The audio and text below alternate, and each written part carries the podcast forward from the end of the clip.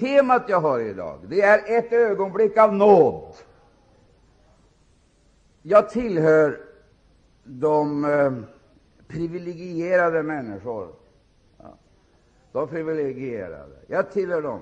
Få som Gud till ära kan bekänna i stor ödmjukhet att jag har blivit bevarad i smörjelsen. Det är tacksägelseämne som jag bär varje dag. Men det innebär inte att jag har några som helst garantier för morgondagen. Jag och vi alla befinner oss i riskzonen. Jag har möjligheter att välja fel, att handla fel. Jag har möjligheter att avvika. Och vi har också möjligheter att på det sättet avlägsna oss ifrån det centrum dit Gud har dragit oss. Det är inga överord när jag säger att jag är tacksam för att jag äger smörjelsen. Pris för Gud. Denna smörjelse, den undervisar oss om allt. Hör du det? Så säger Bibeln. Det går inte att lura smörjelsen med överbud och utfästelser, med löften om under och mirakel och så vidare. Det går inte. Gud är ingen pratmakare. Och vi har inte fått uppgiften att vara estradörer. Gud är någonting annat än det kristenheten har gjort honom till. Och Jesus Kristus är någonting annat än det modern teologi har gjort honom till. Vi känner inte igen bilden, Kristusbilden, som man idag presenterar för människoskarorna. Vi känner inte igen den bilden, men vi upplever att Herrens smörjelse, den uppenbara för oss, vad ordet lär om honom. Har du tro för det, så säger jag amen. Där har du hemligheten. Nu finns det några enkla fakta som man kan ha hjälp utav. Enkla historiska fakta som man kan gå ut ifrån och ta lärdom av.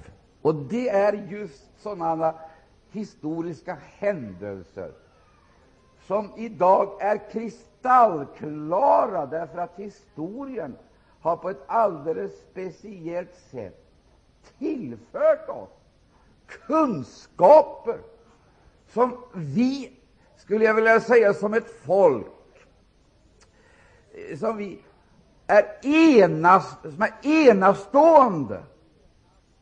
Helt enastående. Insikten har tilltagit. Och vill vi ta vara på den insikten och inte missbruka den, utan ta vara på den, då är vi välorienterade. Då vet vi vad människan är. Därför att alltså, historien avslöjar vad hon är, vem hon är och hennes böjelser.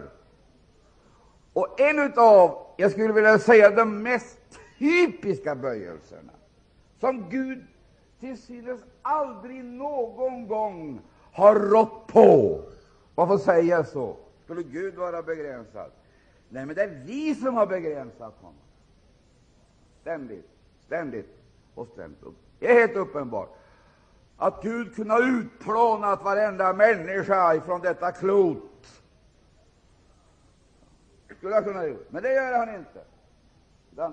Han kallar på människan från solens uppgång till dess nedgång. Han upphör aldrig. Hans uppsökande kärlek, den är ständigt aktiv, ständigt verksam. Den är verksam under de mest skiftande förhållanden och omständigheter. Och jag skulle vilja säga att denna Guds kärlek, den har enormt många uttryck, är uppfinningsrik och når fram. Den når fram. Den når dit människan inte når.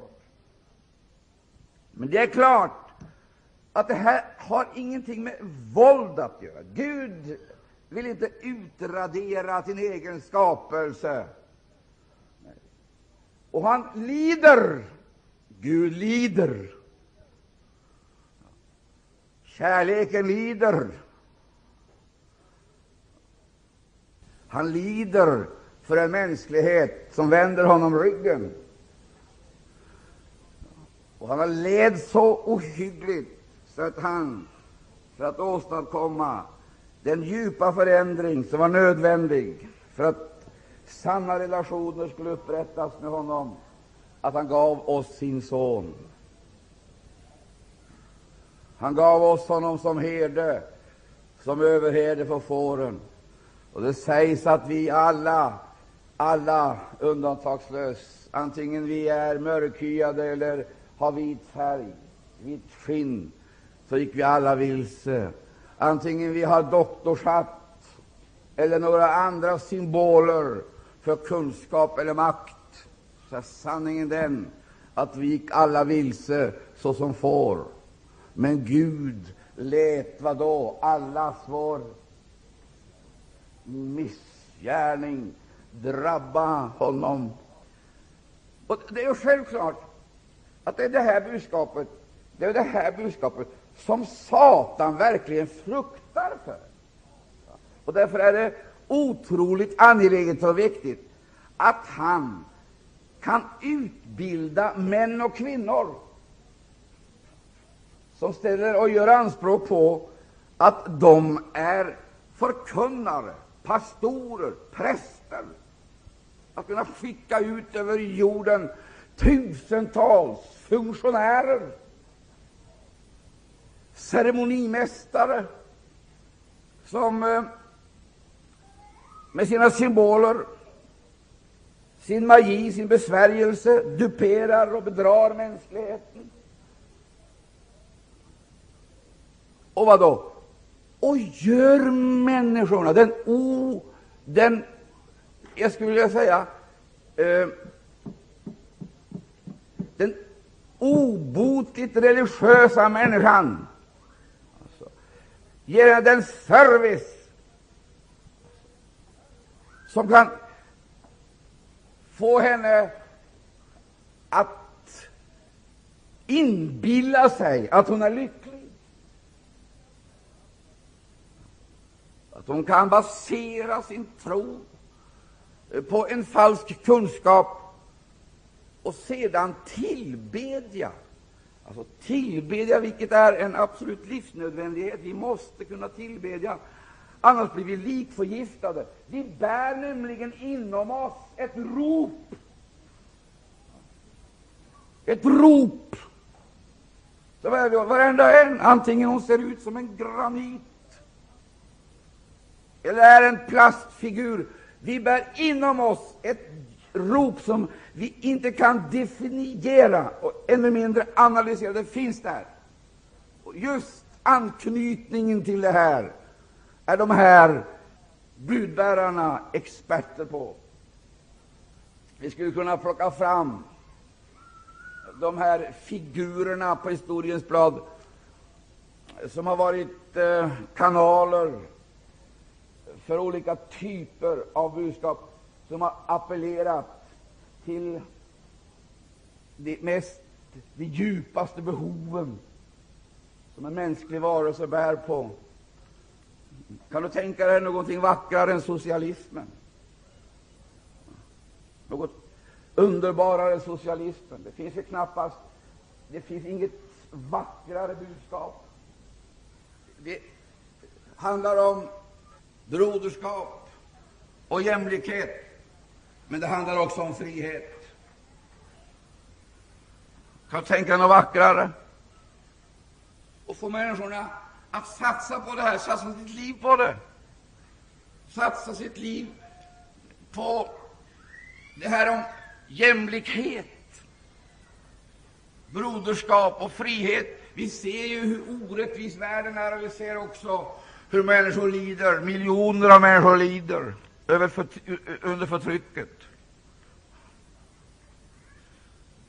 Tänk dig något så hoppingivande som broderskap, jämlikhet och frihet. Vad tror du de förtryckta människomassorna i världen längtar efter? Vad kämpar Baltikum, stater på Baltikum, sin kamp? Folken i Sovjetunionen, där man längtar efter, ja, någon sa, det är inte bröd vi önskar, det är frihet, nationell frihet, självständighet, suveränitet. Och man griper till alla de medel som man tror ska kunna vara ett bidrag i den här kampen. Kyrkan, prästerna. Och de ställer upp att möta massornas behov. Och söker också formulera och artikulera massornas längtan. Så ser det stundtals ut. Som exempel i Tyskland, friheten har kommit, Berlinmuren har rasat. Så går det knappt 1 eller 2 år för man upptäcker en ny mur, ännu värre. Som inte består av sten och betong, men finns där som ett mentalt block, betongblock. Kampen för friheten är intensiv och dyrbar. Blod flyter och människor ger sitt liv för det man förväntar sig av sitt liv och sin framtid, och blir ständigt besvikna. Den ena frihetsrörelsen avlöser den andra, och allt mynnar ut i samma totalitarism. Systemen förändras inte, det är bara nya funktionärer i rollerna. Det är alltså ett ekorrhjul. Det finns ingen ände på det. Varför tror du kampen i Latinamerika är så ohygglig, intensiv och kostar så mycket?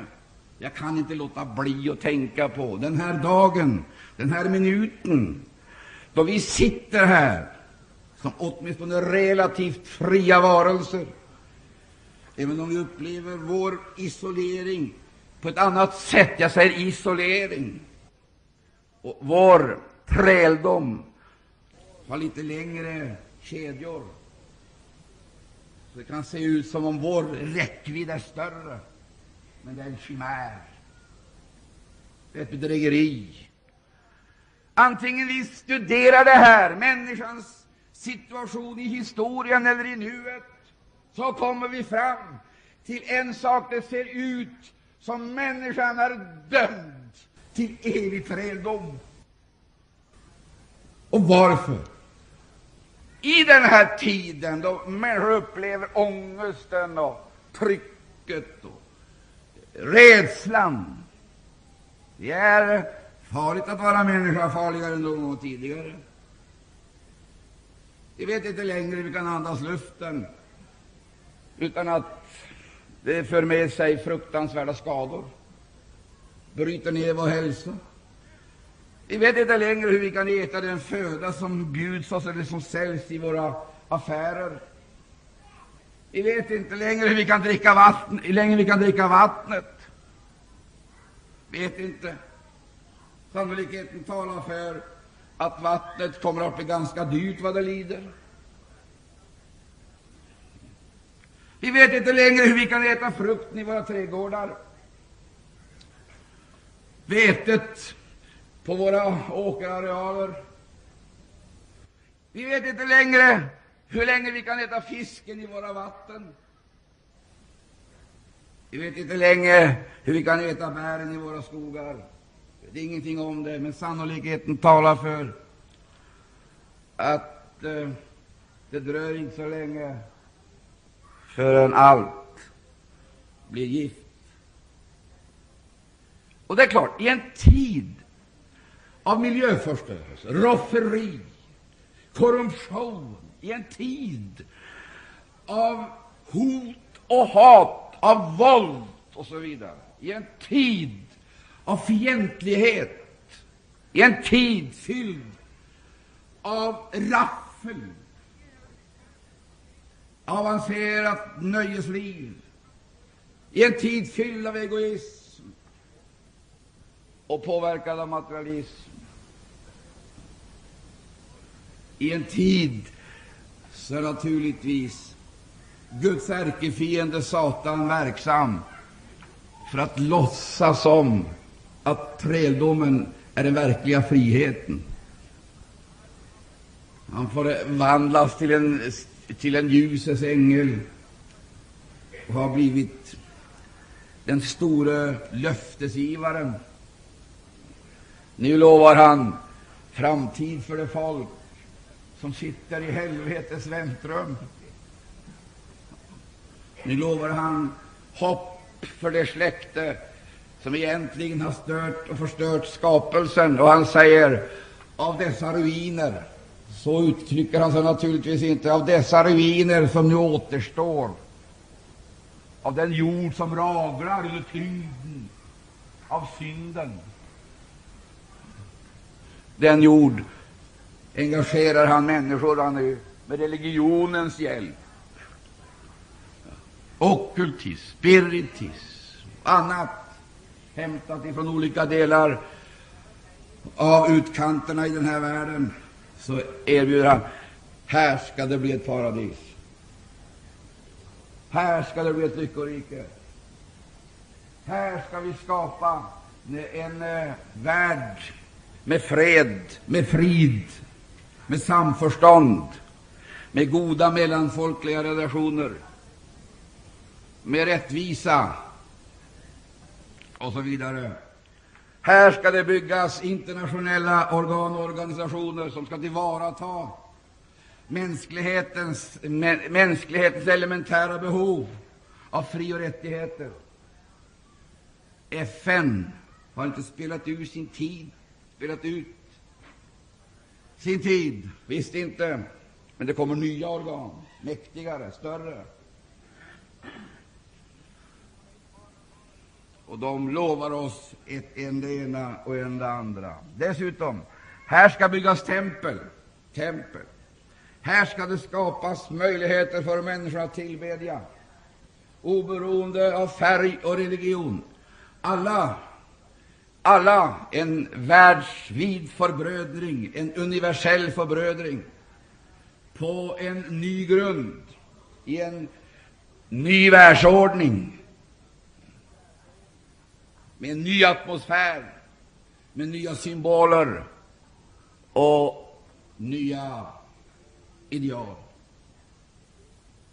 Han arbetar målmedvetet, och han har lyckats, som så många gånger tidigare, så har han lyckats att fånga kristenhetens uppmärksamhet, som lider av ett slags storhetsvansinne och inbillar sig att det Gud själv definitivt inte kan åstadkomma, och det Jesus Kristus inte hade minsta möjlighet att kunna åstadkomma, det ska den moderna, myndiga människan göra.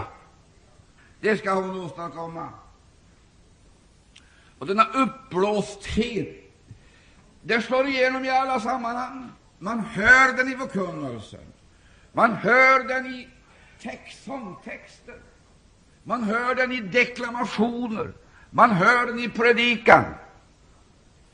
Det Gud har förkunnat vara en omöjlighet, det finns inga möjligheter, att med människans natur, den omskurna människans natur, åstadkomma någon som helst förändring.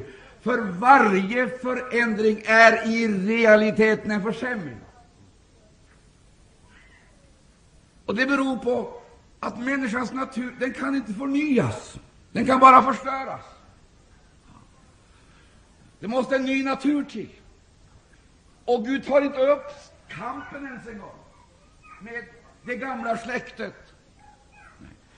Ställer sig inte bakom deras appeller och deras formationer.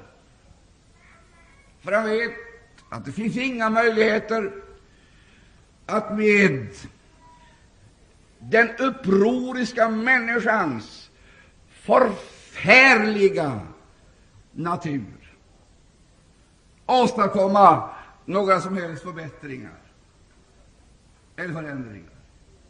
Därför arbetas det medvetet ifrån avgrunden att försöka få människan engagerad för fullständigt meningslösa uppgifter i en avgudalik tillbedjan. Och kristna, de är rädda, församlingen är rädda för sin medlemsmatrikel, sin numerär. Talar om sitt kristna inflytande, vilket är nys, snömos. Det finns inget sådant inflytande som kommer att åstadkomma några som helst förbättringar för en mänsklighet som är, så att säga, förgängelsens trälar i fördömelsens värld. Sanningen är den här, det är enkelt och klart uttalat. Hela världen, står det, är i den ondes våld. Där har du problemet. Och det material, det handlar om den mänsklighet som bebor denna värld, som är behärskad utav Satan och hans anhang. Hela den värld som bor här och kämpar här. Lyssna, min älskade vän, är inte bara våldtagen av Satan och driven utav det inflytande han utövar på individ och kollektiv, utan varje enskild individ är i sig själv en värld med ondska. Det är därför jag tycker det är i tid mer än någon gång förut att den kristna församlingen träder fram, lossar banden om sin hals och skakar dammet av sig, reser sig upp och intar sin maktposition i andens värld och börjar ställa böner och förböner. Och jag skulle nästan vilja säga, börjar inte bara att åkalla, anropa, bedja, utan också när nalkas Gud. Det betyder att man avlägsnar sig ifrån någonting annat som man är mer eller mindre bunden utav, upptagen med eller fångad av. Man börjar nalkas Gud. Och vad kan det innebära för mitt vidkommande och för ditt vidkommande? Att närma sig Gud. Hur länge ska rörelsen ut emot världen få fortsätta? Hur länge ska vi tillåta oss vara perifera? Hur länge ska vi nöja oss med att vara konferenskristna? Och det är inte ont, något ont menat. Gud vare lov för konferenserna, att vi fortfarande får samlas. Men det får inte bli så att konferenser blir, så att säga, ett årligt sammanträffande eller ett tillfälligt sammanträffande eller ett planerat sammanträffande med trons folk och ett närmande till Gud under en vecka. Utan det måste ju bli så att veckorna får den karaktären att vi får hjälp att närma oss Gud radikalt, rejält, påtagligt, så att vi blir kärnkristna som samlas i centrum för att uppleva hans härlighet och för att utstråla det liv som är av honom. Åh, halleluja! Vad ska till? Jag kan försäkra dig att det är inte nya aktiviteter, det är inte nya talanger, nya stjärnor, nya artister. Det är inte välutbildade förkunnare och predikanter. Gud bevara oss för allt detta elände. Ett ögonblick av nåd är det frågan om. Och vad är ett ögonblick av nåd? Vad är det som gör att människor kan bli fångade och upptagna utav någonting så avskyvärt som Carola-kulten? Kan ni förklara det för mig? Att människor kan bli fascinerade och förtrollade och förhäxade utan välgångsteologi, framgångsteologi och allt annat som människor lanserar för att liksom komma alla de här desorienterade och vilsegångna människorna till mötes med ett budskap som egentligen inte kräver någon omvändelse, där kraven i princip är borttagna och därmed också kraften, utan man erbjuder ett världsligt evangelium. Var som du är, men tro på Gud och du ska bli lyckligare än det du redan är. Tro på Gud och du får uppleva befrielse från demoner och sjukdomar. Och tro på Gud, så ordnar också Herren din ekonomi. Det är klart att det finns en sanningskärna i detta. Du kan ju inte klippa grenen ifrån stammen och förvänta dig en tillväxt eller andlig utveckling eller en frukt. Det är sant att det sjuder av liv i den här stammen. Det är sant att det finns en rot. Det är sant att det finns alltså ett överflödsliv, det är alldeles riktigt. Men Jesus har ju förklarat det så här: om I förbliven i mig och mina ord förbliven i eder. Står det inte så? Det är alltså ett förblivande. Då måste jag ha kommit dit, blivit inympad. Och det är sannerligen ingen enkel upplevelse. Det måste skötas utav mästare eller av mästaren. Det sker inte med något hokus pokus. Visst inte. Det måste till en mycket mästarhand som kan utföra detta, att klippa grenen ifrån ett träd utan att det tar skada och sen inympa det i ett annat. Förbliv i mig. Halleluja. Där har du hemligheten. Vad är det frågan om? Det är det fördolda livet i Gud. Var är det någonstans? Vad är det fördolda livet i Gud? Kan du smaka på det?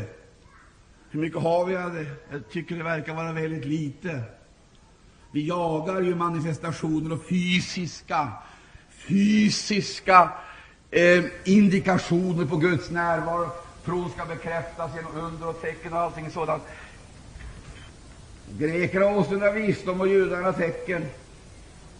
Vi predikar en korsfäst Kristus, en som för judarna är en stötesten och för grekerna en dårskap, men för oss som tror är Guds kraft inympad i honom. Amen. Och förmedlande det liv som kommer ifrån det fördolda, det som ligger under ytan, där nere i roten. Varför måste vi omge oss med så kolossalt många förunderligheter och besynnerligheter? Vi försöker hitta på sensationella ting för att fånga människornas uppmärksamhet. Kära du, du vet väl vad det beror på?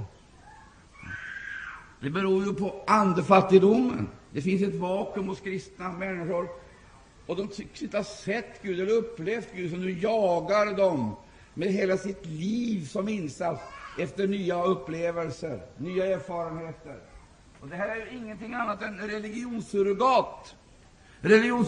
Och nu kommer jag till det jag var inne på när det började. Jag kommer till det.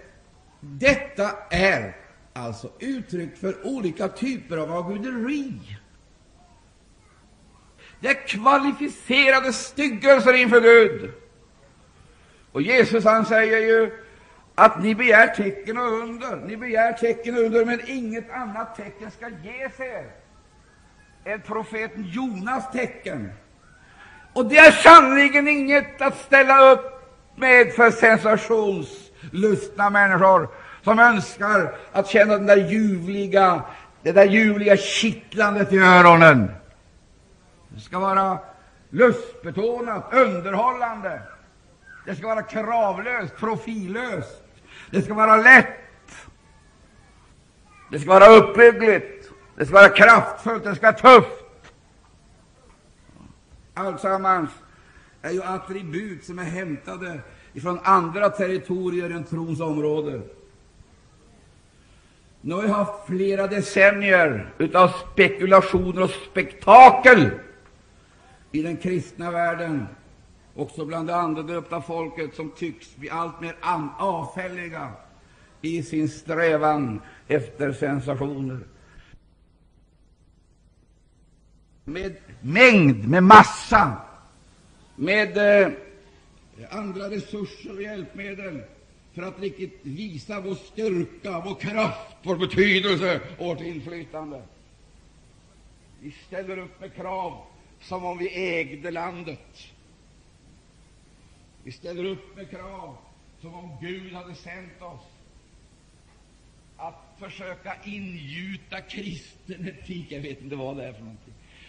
Kristen etik i samhällskroppen, så att denna svulstdrabbade kropp ska överleva. Vi försöker med våra religiösa deodoranter att åstadkomma vällukt för att dölja eller försöka få bort likstanket. Det är helt otroligt. Den stank av död, den sötsura lukten, unkna atmosfären, billigt effektsökeri, dyrbara reklamtricks och så vidare. Och när det kommer att bli värre, blir det klart för dig att det här är inte ett hot, och det är inte frågan heller att måla ett skräckscenario så att ni i fruktan och rädsla ska åkalla eller ropa, utan vad det är frågan om, det är att få ögonen upp för de styggelser som bedrivs under tiden som vi är med om det här. Hela kristenheten så arbetar denna världens första metodiskt, systematiskt, för att bygga upp den plattform som ganska snart ska intas, den tron som ska intas av den som har delegerats drakens stora makt och myndighet. Och det står: han förmår alla. Han förmår alla, står det. Det vill säga, det är en väl förberedd mänsklighet, en väl förberedd, mentalt förberedd, tekniskt, ekonomiskt, socialt, kulturellt, religiöst, en väl förberedd mänsklighet som ska sluka det här frihetsbudskapet och det här befrielse- och frälsningsbudskapet och falla ner i extatisk tillbedjan och överlämna makten åt honom, vilket innebär att man lämnar sin själ åt honom. Vi kommer att möta Danielsbokens oerhört dramatiska skeende, möta det i universell karaktär, omfattande hela mänskligheten på ett sätt som aldrig tidigare har skett i historien, då alla föll ned och tillbad. Vilken dag? Vem tillbad då? Bildstoden. Vad representerar bildstoden? Ja, det är inte vanmakt och maktlöshet. Det är en våldsam kraft som reducerar människan till en nolla. Hon blir inte bara influerad och påverkad, hon blir besatt. Och jag skulle vilja säga, hon lämnar det sista utav sin fria personlighet, det sista hon äger, det överlämnar hon under detta inflytande av mäktig och genomträngande kraft överlämnar hon det sista hon har av sin personlighet, sin själ, till den som sedan kommer att leda hela mänskligheten fram emot det slut som vi ser. Där kommer biskoparna att gå i täten, prästerna. Där kommer den kristenhet som har förrått Kristus och bytt ut korset mot andra symboler, och som har blivit bekransad, beprisad och tilldelas ordnar och makt för att oreserverat ställa sig till Jesu Kristi motståndare och ge sken av att detta är Messias. Det är den avfälliga hopen som kommer att vara det absolut bästa och viktigaste redskapet, det andedöpta folket. Det är det farligaste som finns, därför att det andedöpta folket har ju erfarenheter och upplevelser som det kan ställa i ondskans tjänst, som inga andra kan göra. Det finns inget folk som är så farligt som de som har upplevt andens dop och sedan vikit av, ställt sig i tvivlet tjänst och så småningom successivt glidit in i detta som sägs hans ämbete, tage en annan. Vilkens ämbete? Judas ämbete, tage en annan.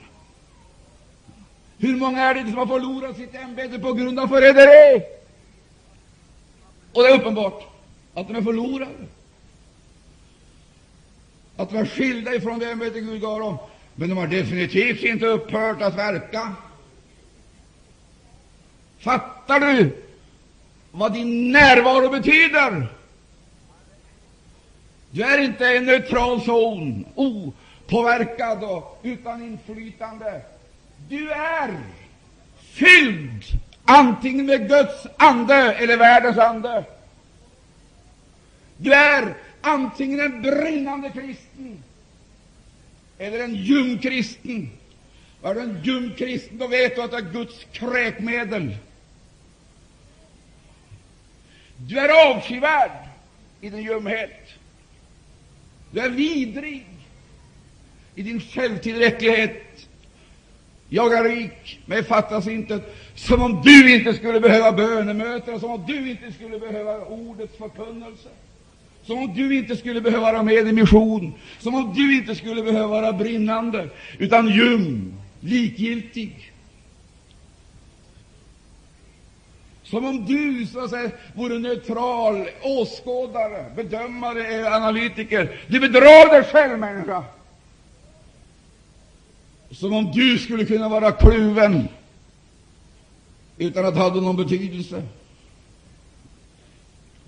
Jag ska uttrycka mig lite drastiskt, men det är sanning. Antingen så anropar du himlens Gud med ditt liv, och du lider därför att du är stämplad. Du är stämplad, vad de är. Och du bär märket, inte antikristmärke. Du är stämplad, ditt liv är stämplat. Har du någon gång tagit korset? Har du någon gång tagit smededräkten? Har du någon gång gjort sällskap med honom eller till honom utanför lägret? Då är du märkt. Du kommer aldrig att uppleva glädje någonstans i denna världen, aldrig. Och eftersom tomheten tilltar, allt eftersom ljumheten tilltar, så måste du söka det som kan ge en tillfällig stimulans eller ett livsinnehåll. Och det finns mycket att välja på, det finns många utbud, och du får gå ifrån plats till plats med erfarenhet till erfarenhet, och du kan försöka få, du kan försöka åstadkomma, du kan försöka med allting, men du är stämplad, du är märkt. sådana här möten som det här, då känner du hur ditt fundament skakar. Och du hör, om du inte är död och betongiserad i ditt bröst, så hör du han som står utanför och inte, som vi tror, knackar på hövligt och vänligt, men som i ett katastrofläge bultar på dörren och stör friden, stör idyllen. Och jag undrar om det inte är så, det är just detta vi behöver vara med om. Herre, knacka nu hårt på dessa välreglerade dörrar. Men han kommer inte med kofot och dynamit för att tränga sig in. Du har reglat dörren på insidan, och du måste själv gå och öppna. Vet du vad han säger?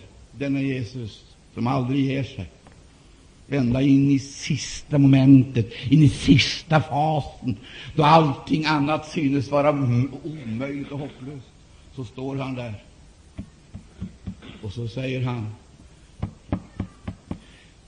till eventuella lyssnare, sannolikheten talar för att de är få, så att det är så mycket annat som fyller tillvaron. Gudstjänsterna och sammankomsterna. Om någon hör min röst. Där som man kan bryta sig ihop. Vem är det som står där? Vi har ju gjort Jesus till gudstjänstlivets åskådare. Han får alltså för alla eventualiteters skull sin del av mötesprogrammet. Men annars så fyller vi det med allt annat som är väsensfrämmande för Guds rike. Upphittade ur andra källor, uttryck för den värld som omger oss, som vi skulle vara befriade ut av, men egentligen är uppslukade av. Jag måste bara säga en sak. Du kan ställa frågan: varför predikar du på det här sättet, Imsen? Jag ska svara omedelbart. Genom att jag predikar så frälser jag både mig själv och de som hör mig. Snart så ska vi lämna Jämmerdalen. Snart så brister skyn. En överängens röst ska ljuda om Guds basun, och ett maktord ska kalla de döda ur gravarna. De ska gå och möta triumfatorn, han som förråddes av massorna,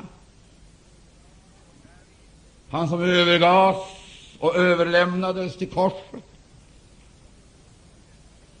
han som blev en stötesten för byggningsmännen, experterna, konstruktörerna, han som sa sanningen om den väg mänskligheten vandrar på, kristenheten har gjort till sin autostrada rakt genom tiden. Det verkar som det har blivit själva Guldgatan, den väg som invigdes utav Kain och som har gått rakt genom hela historien och slutar i det Babylon som himmelen sedan genom en ängels uppenbarelse ska ut proklamera.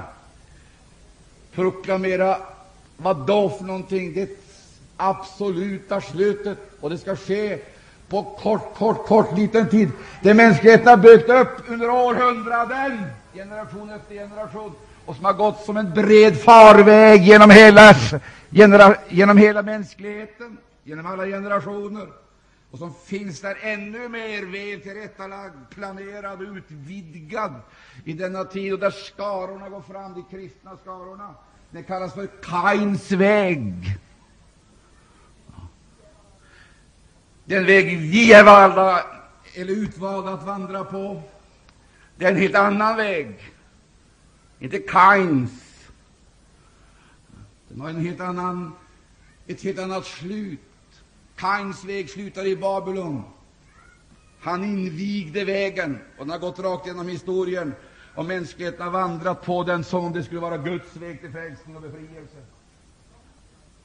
I ett enda ögonblick så rasar allt det människorna har byggt upp under årtusenden. Det sker på mindre än en timme. Och himmelen proklamerar: fallet, fallet är det stora Babylon. Vad var det som skulle till för att det skulle störta samman? Det var inte arméer. Det var inte vapen. Det var inte organisationer och andra mänskliga ansträngningar. Det var ljuset ifrån höjden. Så när ljuset föll, då störtade det. Och ljuset kom med en ängel. Där har du det. Släpp loss ljuset, höll jag på att säga. Öppna för ljuset, så kommer ondskan att avslöjas. Och allt det ondskan har byggt upp startar samman. Vad vi behöver, det är ett Amerikabesök. Vi behöver änglabesök. Vad vi behöver, det är inte helbrägdagörelse, predikanter. Det är inte det vi behöver. Vi behöver ljusets representanter som kan åstadkomma jordbävningslika förändringar i topografin. Babylon bedrar, Babylon förhäxar, Babylon förtrollar, Babylon besjunger sig själv och bjuder på sitt budskap. Människorna tar del utav det, fångas utav det och förslavas. Maranatha! Vi behöver ljuset ifrån himlen. Gud i himlen. Vi har ingenting att vänta ifrån Amerika, om du trodde det. Det finns ingen som helst möjlighet att någon människa skulle kunna befria oss och det här landet ur de dödens käftar som vi är mer eller mindre fångade i eller uppslukade av. Herre, fräls oss ifrån religionen. Fräls oss ifrån idolkulten, människoförgudningen. Fräls oss ifrån oss själva. Låt oss få syn på dig, Jesus. Se dig, förnimma dig. Herre, vi vill nalkas dig, vi vill närma oss dig. Vi vill lämna bakom oss allt. Vi vill lämna bakom oss allt. Vi vill fångas utav den kärlek som inte ger bismak eller eftersmak, som inte har någonting med utnyttjande eller spekulationer att göra. Som är ren, befriad ifrån all form av själviskhet. Den kärlek som har sin glädje i sanningen. Hörde det? Kan säga amen till det. Sin glädje i sanningen. Vilken sanning? Inte kyrkans sanning, för det är lögn. Inte det avfälliga sanning, för det är lögn. Så råder jag dig nu då att du köper av mig, det vill säga man saknade det väsentligaste. Och då fick man betala priset för att få det som man har förlorat. Och det priset, det är sanningen inte lätt att betala. Hur mycket kostar det? Och vi räknar ut, hur ska jag kunna göra för att få tillbaka? Och då försöker vi då hitta på enkla metoder eller enkla lösningar, eller så hittar vi på en falsk nåd och en delad sanning. Men sanningen är odelbar, lika som kärleken. Så råder jag då att du köper. Herre, vad ska jag betala med? Vad ska jag köpa? Den frågan, den ställer man inte om man är påverkad av Laodicea-andan, för då har man allt, inbillar man sig. Då har man Gud på sin sida och hans nåd, den räcker till, och hans barmhärtighet. I sin inbilskhet så tror man att Gud är nåderike Guden. Han ser till sitt folk och tillåter det att göra vad det själv lyster. Någon tänker, fortsätter han nu några minuter tills jag orkar inte gå härifrån? O Herre, om det kunde ske. O Herre, om den uppgörelsen kunde komma. Om det här fortsätter så kollapsar jag. Jag lyckönskar dig om det är sant. Jag skulle önska att du kollapsar fort. Det är inte därför att jag önskar dig någonting ont, men därför att du ska förstå att det här kostar någonting. Så råder jag då att du köper av mig ögonsalva. Du kan smörja dina ögon och se. Ögonen, du vet ju vad du har dem till, men du vet också vad som sker när de organen förlorar sin vitalitet. Det är lätt att bli skummögd.